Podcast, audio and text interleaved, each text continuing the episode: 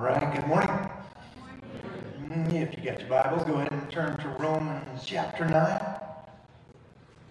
Romans 9, chapter 9. We're continuing in a study of Romans, and called For the Love of God, and we will continue to work through verse by verse, bit by bit, what God has for us in the book of Romans. As you're turning, I want to give a shout out to my mama. Today is her birthday, 78 years old. Yay! She's not here, but I still want to say happy birthday to her. My wife is here, and her birthday is tomorrow. So happy birthday to all the major women in my, li- my life here. Yeah. They say most men marry women like their mothers. I missed it by one day. Happy to be here. Romans 9. I want to just pray for us, and then we will have a good look at the text together. So let's pray together.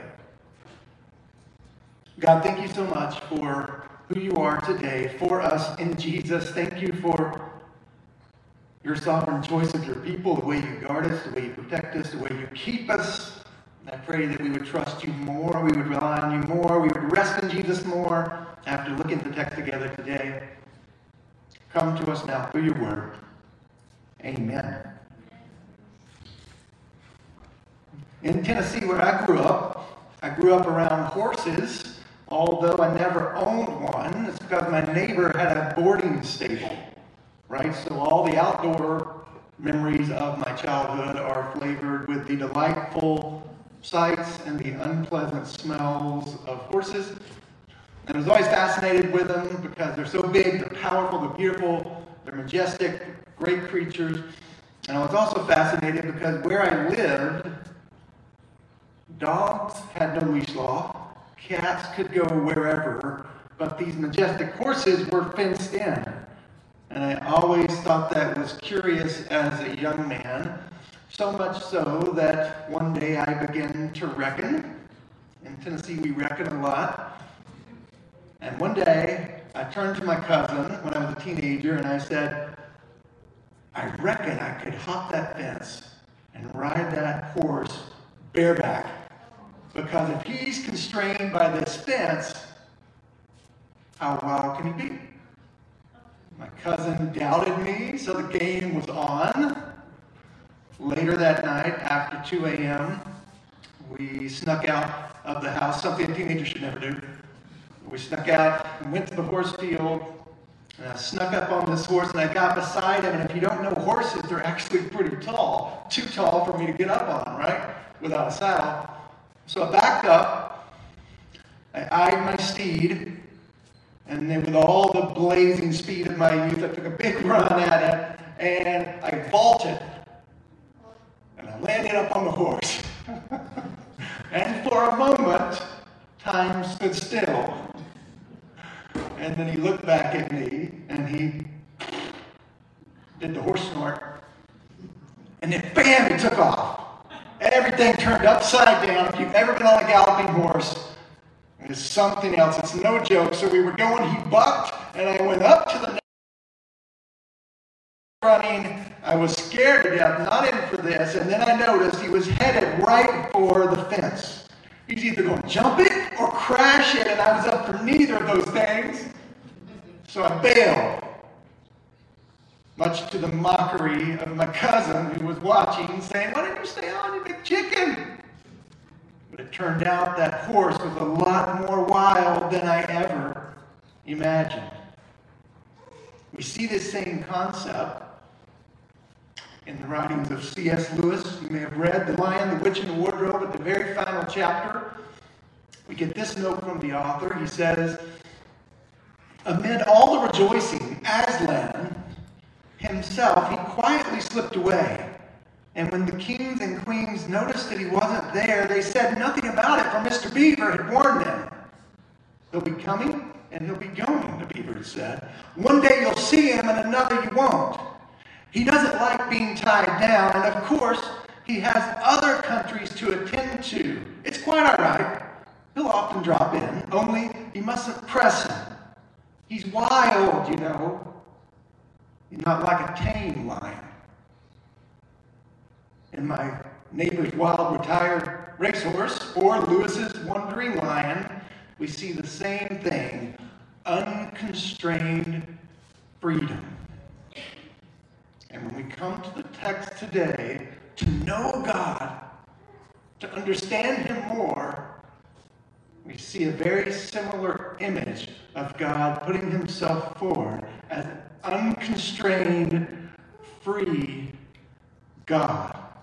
Doesn't play by our rules, doesn't build to our specs. And frankly, that's a little scary, isn't it? We don't really like it when God runs the world His way. I much prefer Him to run the world my way. Be a little bit more constrained in the box I would like to put Him in. We all think this way. Here's a little exercise. Just think about this past week. Think back to how your week went this week and ask yourself if you were God, what would you have changed? You might start with March Madness in the brackets. But more seriously, what would you do different if you were God? How about the civil war in Ethiopia that's been going on for a year? I think I'd piece that out if I were God, right? Maybe you think a little less globally. How about the 30 fits your three year old has thrown this week? I'd like to change that if I were God. Surely, surely I could do better than that. Maybe it's the negative test you got for the virus, yet it still put you out for a week. Not COVID, but it's something. Maybe it's gas prices. Surely, if I were God, I would handle inflation.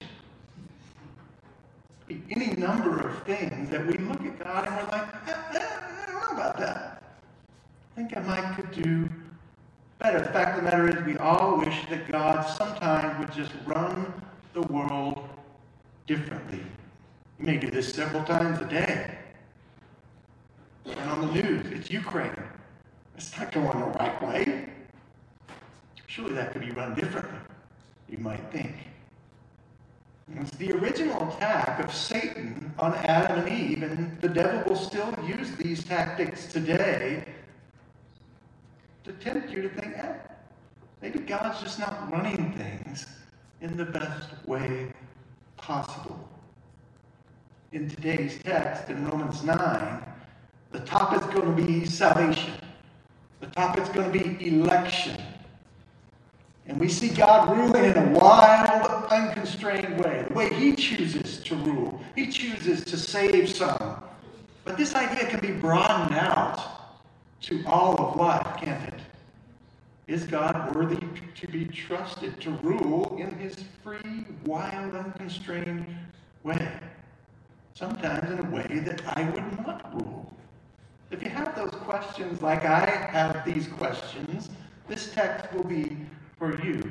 So let's jump on in here in Romans 9. Now, this sermon actually began last week as Sean preached the previous text in Romans 9. This chapter, portion of the chapter is very much connected to the last portion. So last time Sean uh, covered 9, 6 through 13. And I'll just sum it up. Okay, in that section, we saw that God's promises to save his people will not fail. These saving promises won't fail because they depend on God alone. God elects who he'll save apart from human works. He illustrated that by saying, Remember Jacob and Esau. I chose Jacob, didn't choose Esau. And when he says this, Paul is not going to stop in today's text and imagine two objections to his line of thinking. All right? Very rarely in Scripture do we get this peek into what the author supposes you might be thinking. And then he actually answers the question that he thinks you're going to ask. So it's a very unique text. I'm glad we have it. It helps me a lot. What I want to do is just look at these two objections together today and see how Paul responds to them, okay? Beginning in verse 14, here's the first objection. First objection when it comes to salvation, God's not playing fair. When it comes to salvation, God is not playing fair. Look at verse 14. What shall we say then after hearing that God chooses who he's going to save? What shall we say then? Is there injustice on God's part? By no means. Here's what he's saying. If God isn't basing his saving choice on our works, how in the world is that fair? The objection goes the only just way for God to choose who he saves and who he doesn't is to judge us on moral merit. That's the only fair way to do it, right? To judge us on our moral merit. Who loves Jesus the most? And how would you tell that? Hmm, who cries the most during praise song? I don't know. Who visits the most widows? Maybe. Who adopts the most kids? Who interacts with the most refugees? Who gives the most to stop sex trafficking? I don't know, but there should be some way to balance this to see who the best people are, and then God should save them. Otherwise, it's an injustice. That's the objection. Furthermore, if you're being unjust in salvation, how can I trust you in the rest of life? See how he broadened that out there, right? That's the objection to what Paul is saying.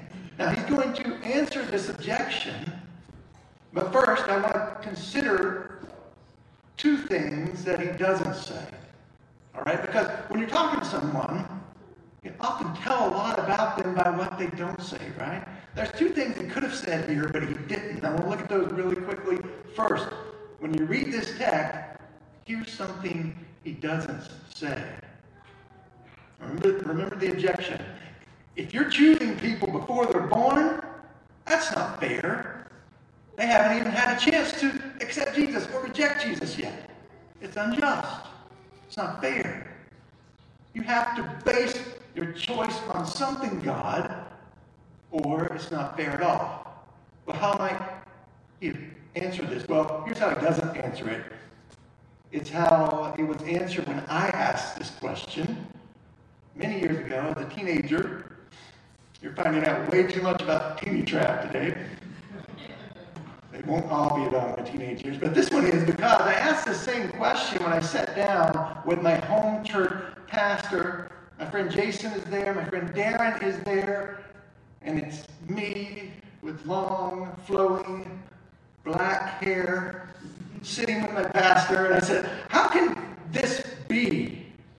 I turned to Romans 9. I read this chapter out and said, Are you telling me that God chooses us before we're born? How is that fair? And this is what he said to me. He said, Well, picture a mountain and you're walking down a mountain on a winding path. And as you're walking down this winding path, you come to forks in the road. Choices that you have to make in life. Some of your choices are going to be good, some of your choices are going to be bad, but you're making all of these choices, and you come to a point where you can either choose to follow Jesus or you don't follow Jesus, right? That's a choice. And then he said, Now imagine God above the mountain, because God is above time, and he can see way back before time when he elects you, and before he chooses you for salvation, he looks all the way forward to you on the mountain making the choice to follow Jesus. And so, because he has knowledge of your future free choices, God then elects to save you. So his election is actually based on what he knows you're going to do. Therefore, it is just. My pastor taught me that. Paul does not say that. That's not how he chooses to describe things because it's false. Paul says, after he gives the answer in verse 16, you can look for yourself, he says, it depends not on human will, future choice, or exertion. So, whatever we say about God's election, it does not depend on our choice. So let's abandon that answer one more thing he didn't say here, but it kind of did implicitly. Let's read the verse again. You see the phrase he says in verse 14, by no means. That's worded emphatically. So his, his kind of answer to the first objection is, come on, come on. Why does he do that? Why is he emphatic? Aren't you forgetting something? Paul is saying. I think he's trying to say that we totally misunderstand fairness and justice when it comes to salvation. Here's an example. Imagine with me for a moment that you're in a courtroom and it's filled with some of the world's worst ever war criminals, leaders who have committed atrocity. And you're there, and they're going to be judged by the family and friends of the people they have committed crimes against. Got it in your head? So you see Chairman Mao there from China in the 50s. He was responsible for committing the killings of almost 2 million of his people in the 50s. So he's found guilty in this trial you're watching. Then up walks Saddam Hussein. He committed genocide against his own people, the Kurds, for years, tried to wipe them off the planet. Saddam is found guilty in this trial. And then comes Mussolini. Maybe you don't know Mussolini. He was the prime minister of Italy in World War II. He's the founding father of the fascist party. He is known for killing infants in concentration camps. He's known for using poison gas and killing thousands wrongly. He's made an image of God, but this guy is guilty of war crimes. So you see him there, and you're thinking, he's going to be guilty. And then you see walking up a little bent over Italian man He's walking slowly, and he has the verdict. And this guy says, Mussolini, you know what you did, but we are going to show you mercy so that all the world will celebrate the kindness of the Italian people who chose to forgive you. And as he says that, the place erupts. Half the people say, No, no, no, no, no. You can't let him off the hook like that. The other half the people say, ah, what kind of kindness is this? I've never seen such mercy. But no one in the room objects and says, uh, What about Saddam? Nobody says that because Mussolini receives grace. Saddam receives justice. Nobody receives injustice. What Paul is saying here when he says, by no means, he's saying your objection forgets the depths of guilt that humans have before God. When God decides to save even one of us, the cry shouldn't be, You must save us all. No, the cry should be, What kind of kindness is this for you to even save some? Any cries of injustice should be it's unjust that all are not condemned.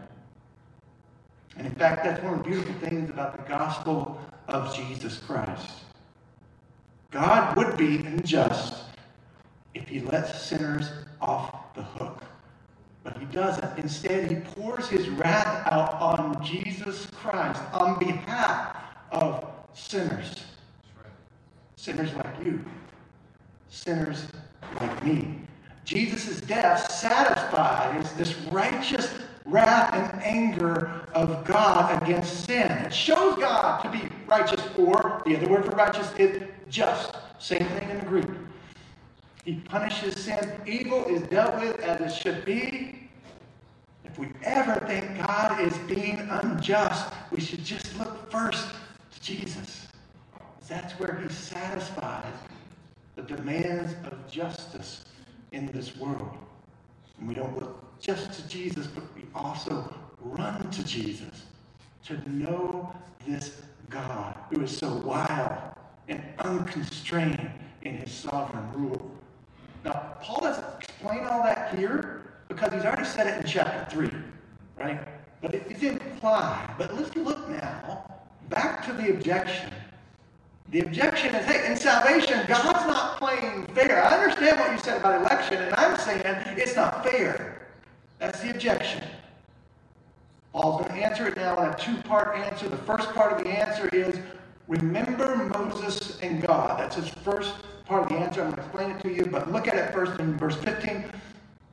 For God says to Moses, I will have mercy on whom I have mercy, and I will have compassion on whom I have compassion. So then, it depends not on human will or exertion, but on God who has mercy. Now, at first glance, it doesn't seem like he's answering the question at all, does it? But he is. He's answering it the way he wants to answer it by referring us back to who God is in the Old Testament, okay? So we're going to go back in our Bible storylines to Exodus 33, verse 19. That's the verse you see quoted there in verse 15 in Romans 9. All right, in that story, Moses has just come down from the mountain. And what did he see? He saw his people having a praise and worship time. They were singing, they were dancing, all centered around a metal cow. Ah, wretched idolatry. What happens? 3,000 of them are put to death for the idolatry, and Moses goes to God to intercede. Stop, be merciful. Save some of us. And he does. God does this. Then Moses follows up. It's going pretty good. He's saving some of us. I'm going to ask for more. Moses says, Show me more of who you are. I want to see your glory. I want to drink you in, God. And then God answers with the verse that's being quoted here in verse 15. God says, oh, You want to see my goodness, my glory? Here it is. I will proclaim before you my name, the Lord. Part that comes right before this verse he's quoting. I will proclaim before you my name, the Lord. Remember that name phrase is going to come up again. God says to Moses, You want to see my glory? I'm going to proclaim who I am. I'll proclaim my character, my name. And then he says this I will have mercy on whom I have mercy. And I'll have compassion on whom I'll have compassion. That's who I am. You want to know my glory? That's the essence of it. I'm unconstrained. I am free. I am ruling. That's at the very heart of who I am. If you really want to know my majesty, get to know my wildness. I have mercy on whom I will, and I'll choose who I want to show compassion to myself. Now, that's the first part of Paul's answer. We're just going to put a pin in that and look at the second part, then come back and tie it up. Okay, let's look at the second part of his answer. His first part was remember God and Moses. His second answer here is this.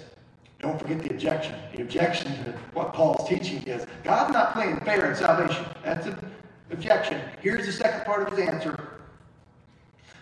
Okay, remember how God dealt with Pharaoh. All right? For the scripture, now he's going back to Exodus 9 16, a different story in Exodus. And there, God says to Pharaoh, For this very purpose I have raised you up, Pharaoh, that I might show my power in you, Pharaoh, and that my name, oh, hear that name again? My name might be proclaimed in all the earth. So then, God has mercy on whomever he wills, and he hardens whomever he wills. Well, let's unpack the second part of the answer here.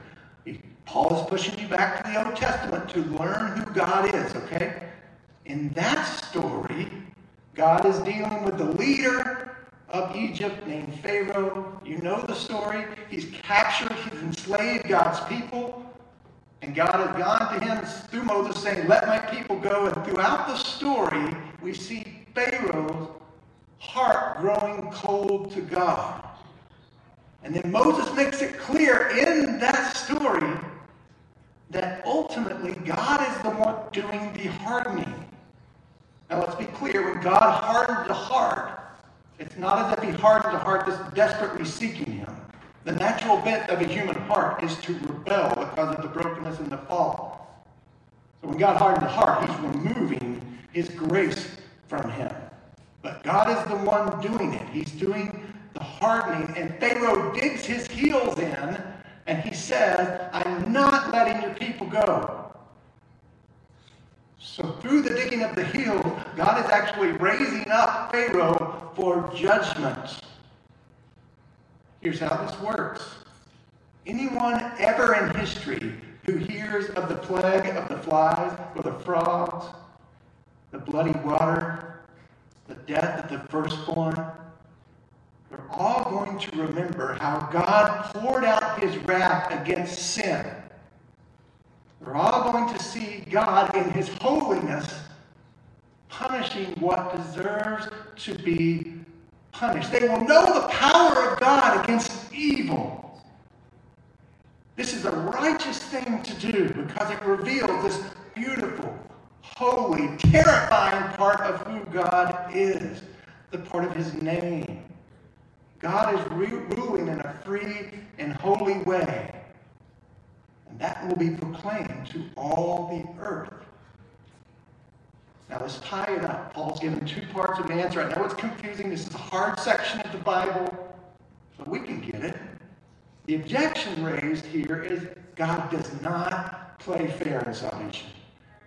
He doesn't choose based on decisions, and that's what he should be basing his choice of us on our decisions maybe our affections, our good works. But Paul is answering saying the most fair or just thing God could ever do is to show you his true self. By electing to save not based on human works, human choice, he reveals the beauty of his ruling freedom. He's unconstrained in salvation. That's beautiful. He's free, free to show mercy to Moses, free to harden Pharaoh. God does what he wills. He's not a tame lion. And that is beautiful. This week, some of our students went on a trip to uh, camp, a weekend camp, and they sent us a picture back of a sunrise or sunset. It's beautiful. We all love sunrises because the light hits the particles in different ways and you can see oranges and reds. You know what else I like about a sunrise? I like the fact that it's only a little bit during the day, right? You don't see the sunrise all day long. And if I sleep too late, I don't get to see it. It's not waiting on me, is it? The fact is, we are constrained when we try to look at the sun. We can't make it stop because the world is spinning, right? We're constrained, we're stuck, and there it goes, and it's down. I have to wait till the next morning to see it come up. But all the while, the sun is shining freely, beautifully. It is us who are restricted and are constrained. Like a wild buffalo roaming across the plains, there is beauty in this unconstrained freedom. And that's what God is showing off. A healthy portion of God's glory is bound up in his freedom. That's how Paul answers the objection that God is not playing fair. Oh, yes, He is. He's showing you the most beautiful thing in the world. It would not be just to hold that from you. The most fair thing you can do is to show it off. That's God's and Paul's answer here to the first objection. But there's another objection here. You want to get to that? Really quick. Objection two. When people hear about God, the doctrine of election, and God choosing who he's going to save before time, even before you're born, there's another objection that comes up, and it's attached to the last verse we just read about Pharaoh. See if you can pick it up. Verse 18 in chapter 9 of Romans reads this way. I'll read the, the back part of 18. And God hardens whomever God wills. 19. 19 is the objection. So you're going to say to me then, your objection is going to be, why does God still find fault? So, who could resist his will then? How can he even find fault with anybody? That's the objection. Why does God rule the world this way? Doesn't make sense to me. If he's hardening people's hearts, how can he hold them guilty? Doesn't that alleviate human responsibility? Who can resist God's will to be hard? That's the objection. Once again, we're given a two part response. Paul is like that, he likes to be nuanced. Let's see what his first reject, uh, objection is. People say, How could God rule the world this way? Verse 20, Paul says, Hold on here. But who are you, O oh man, to answer back to God? Now, Paul has changed his tone here because he's hearing what he equates to back talk. Right? This isn't just an innocent philosophical question. There's some rebellion here. That's why he says, oh man. To remind people who they are in a situation here. Today we have the wonderful joy of an addition to our stage. Okay. You might know that in old churches, and some churches that are still modern, especially if you go to Europe, you'll see this. Oftentimes in churches, they will have raised pulpits. You know why they did that? Wasn't pastor worship. They wanted to raise up the Word of God and the reverence for God Himself. So that as we listened to sermons and gave them, we would never forget our place in the order of things. God's up here. We're down here. And so Paul's first objection when we ask, why in the world is God, why does he run things like that? His first objection is, wait a minute, remember your spot. As I was studying for this sermon, I was reading this verse, and it, it hit me that I would have loved to have talked about this verse with an old neighbor of mine. Listen to what he says there. He said, Will what is molded say to the molder, Why have you made me like this? Imagine a person who makes clay vessels, a potter. He's saying, Will the pot say to the molder, Why have you made me like this? So I was imagining talking with my old neighbor in downtown Raleigh. For years I lived in the south part of downtown Raleigh. One of the first people I met when I moved there was a little old lady named Miss Ruth. By the time I got into life, she was an old lady, but she was still full of spunk and full of soul. Man, you would have liked her. Gosh, here's one reason I liked her. I liked her for a lot of reasons, but here's one reason. She was great at something I'm terrible at, and that is the delicate art of call and response conversation. All right, here's what she could do. As I would tell a story, she would very naturally, throughout my story, at the perfect time, she would always say, uh huh, all right, yep, come on. Yep, no, you didn't. She would say that throughout the whole story, and there wasn't anything that wasn't on pitch. She was a natural at it. And so, for some reason, as I'm studying this, I'm imagining myself talking to my old, neighbor about this because we used to talk over the fence, and I would just talk, tell stories with her. And I, I can imagine me saying, "Hey, Miss Ruth, what do you think if the clay pot were to say to its potter, why did you make me like this? I just know she would say something like, oh, clay don't, clay don't say. No, clay don't say. She would say something perfect like that that would illustrate the absolute absurdity of creation talking back to Creator. And that's what Paul is trying to do here as he leads us here. That's his first objection. Keep reading, verse 21. He's saying, Do we really know enough as finite beings to critique how God uses his kingly rights? Look at verse 21. Has the potter no right over the clay to make out of the same lump one vessel for honorable use and the other one for dishonorable use? Obvious answer yes. The potter does have those rights.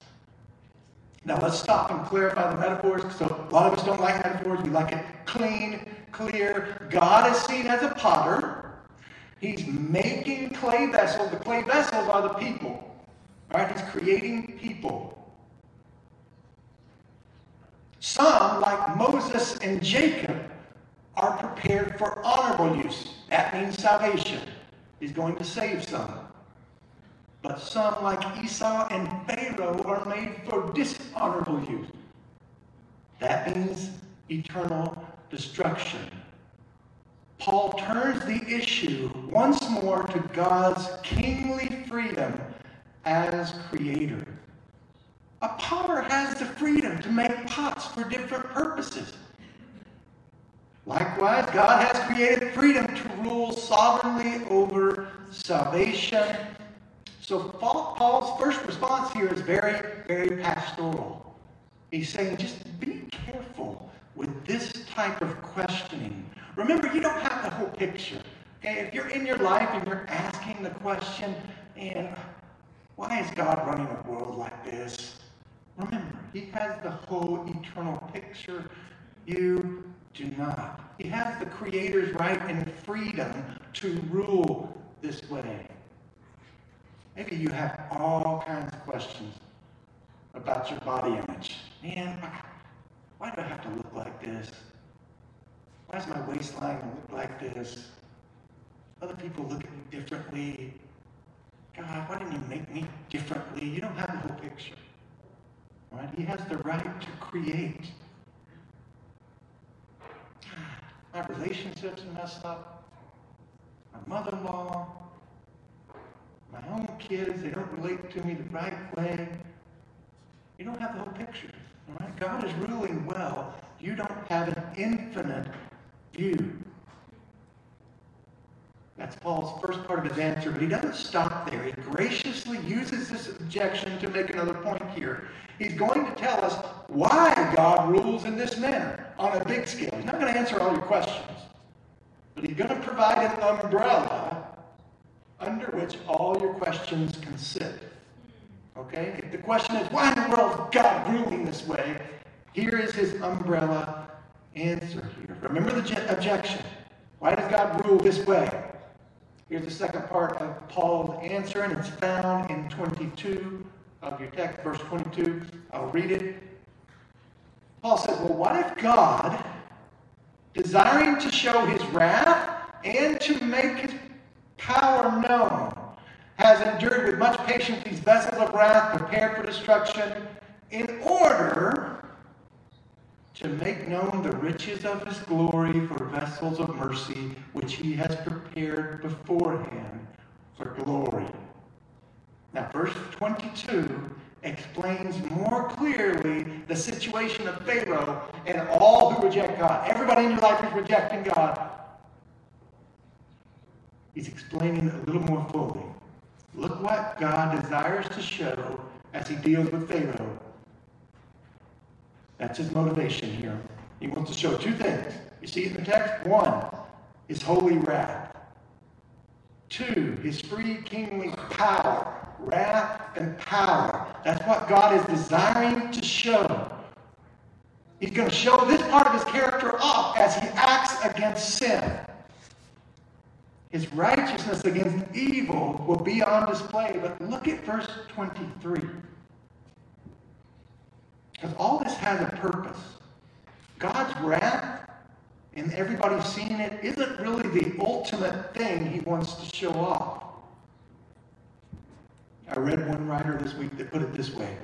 He said, Against the backdrop of his wrath, the immeasurable riches and preciousness of his mercy is emblazoned upon the consciousness of the vessels of mercy he prepared beforehand. What does that mean? Saved people, people who love Jesus, they cannot have robust worship unless they see their salvation in light of the fate of the damned. We need a robust picture of God to understand fully who He is. God wants to show you His wild self. Consider one of the artist Rembrandt's largest and probably most famous painting. Now, I'm no art expert, but I do know about this one painting a little bit. I don't know how good you can see that on the screen. But Rembrandt painted this painting, and long afterwards, people gave his most famous painting a nickname. You know what that was? It's called The Night's Watch. They called it that because they thought he was painting a nocturnal scene. But he wasn't painting nighttime at all. All Rembrandt was doing was pointing out the contrast. He, he colored everybody in the background with dark grays and blacks so that the three figures at the front, the woman on the left, the guy with the funny hat, he wanted them to simply contrast as central figures. It was his sole purpose. Now, when you consider God's election and salvation, you likewise might feel God is painting a dark scene. But remember, he's purposely highlighting his glorious mercy. We wouldn't understand what salvation means if we did not see some people perishing. That's what God wants us to see. And you'll see this same kind of contrast coming up at Easter in the death and resurrection of Jesus Christ. Think about his death. Note the graves and the shadows as Jesus hangs on the cross, condemned. It's a bleak picture. Three of the four gospel writers describe a darkness that swept across the land for three hours. Luke simply says, the sunshine just failed. Sin had to be punished. As in Rembrandt's painting, it wasn't nighttime at all. God was contrasting brutal death of Jesus, where he had to bear all of the sin of God's people on himself. You look at the cross, you can ask the question was it fair that the perfect priest had to be an innocent sacrifice for God to effect salvation? You can ask that question, but perhaps the best answer is that the darkness of the cross best reveals God's justice. All throughout Romans, the argument for people has been God cannot pass over sin. He just can't let sin be. He's got to punish it. But he also couldn't let his people perish, and all his people are full of sin. So what does he do? He weds those together. His mercy and his justice, just like a Rembrandt painting, so that the mercy of God is highlighted in the death of Jesus Christ. And it's beautiful, but it's wild. Not everybody gets saved. But it's beautiful. And it's meant to be known, meant to be adored, it's meant to be a little scary because we're not God. Now contrast that with the resurrection. Jesus didn't stay dead long. In the resurrection, we see validation. We see new creation. We see victory. This good news is contrasted with the death of Jesus. Paul does it in Romans 6. Look at Romans 6. We've already talked about this in our series, but I'll say it again. Romans 6, verse 4, we read, We were buried, therefore, with him in baptism into death. In order that, just as Christ was raised from the dead by the glory of the Father, we might too walk in the newness of life. See that contrast? Death and life. Verse 5, For if we have been united with him in a death like his, that doesn't sound so great. I don't know if I want to be united in a death like his if that has happened, we'll certainly be united with him in a resurrection like his. If he paid for our sins, we will surely live to Christ, the flavor of this life is all the sweeter because of the bitter tasting preceding death. So, to the question of why does God rule the world this way, Paul's answer is God, in electing who he will save, best shows off God's magnificence. The best way to show off his own magnificence through this beautiful and scary, sobering contrast between death and life. Mercy in light of his holy wrath. The best way we can delight in the fullness of the magnificence of God. Now let's bring this back to the questions we asked at the beginning. Is it safe for me to trust an unconstrained, wild God like that? A God who is so free in electing who he will save. Seems scary. Let's start with salvation because that's where the text is. When it comes to salvation, we really want to trust a God like that who chooses people before they were even born. listen to what uh, Pastor R.C. Sproul said many years ago. I read it this week. I'll pass it on you. Sproul said, Well, you asked me, why does God give that grace to me and not to somebody else? If I begin to give an answer that suggests it was something good in me that he perceived, I would no longer be talking about grace. I'd be talking about some good thing that I did that was the basis for God to elect me. But I don't have anything like that to offer. Here's what he's getting at. We need to make this connection. If God's election is not based on my works, then my perseverance is not based on my works.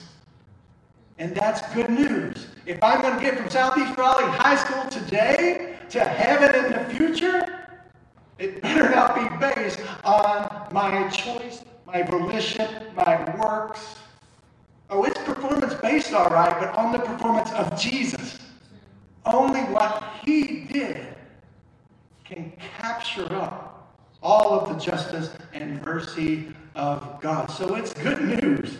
Trust me that God is not basing his choice of you on something you did. It's good news. He's worthy to be trusted. Isaac Watts summed it up in a beautiful hymn years ago when he wrote, Before he gave the mountains birth or laid foundations for the earth, Thus did eternal love begin to raise us up from death and sin. Our characters were then decreed, blameless in love, a holy seed, a new regenerated race, to the praise and glory of his grace. When you see our unconstrained, wild God in salvation, rest well. He's good. He can be trusted. For if God's salvation of you is anchored deep in his purposes, it will not be cut off. The only other choice is to anchor it in something of your own righteousness, and that will fail. God's never will. So let's trust this wild God in our salvation. But what about all of life? Let's broaden the question out. Is it safe to put my hope in a wild, unconstrained God in all of my life? What if my child's in the hospital? It doesn't seem right to me. What kind of ruling is this? My career plan are now off course. Doesn't seem right to me. Financially, the bottom just dropped out. I don't know if I can trust God or not.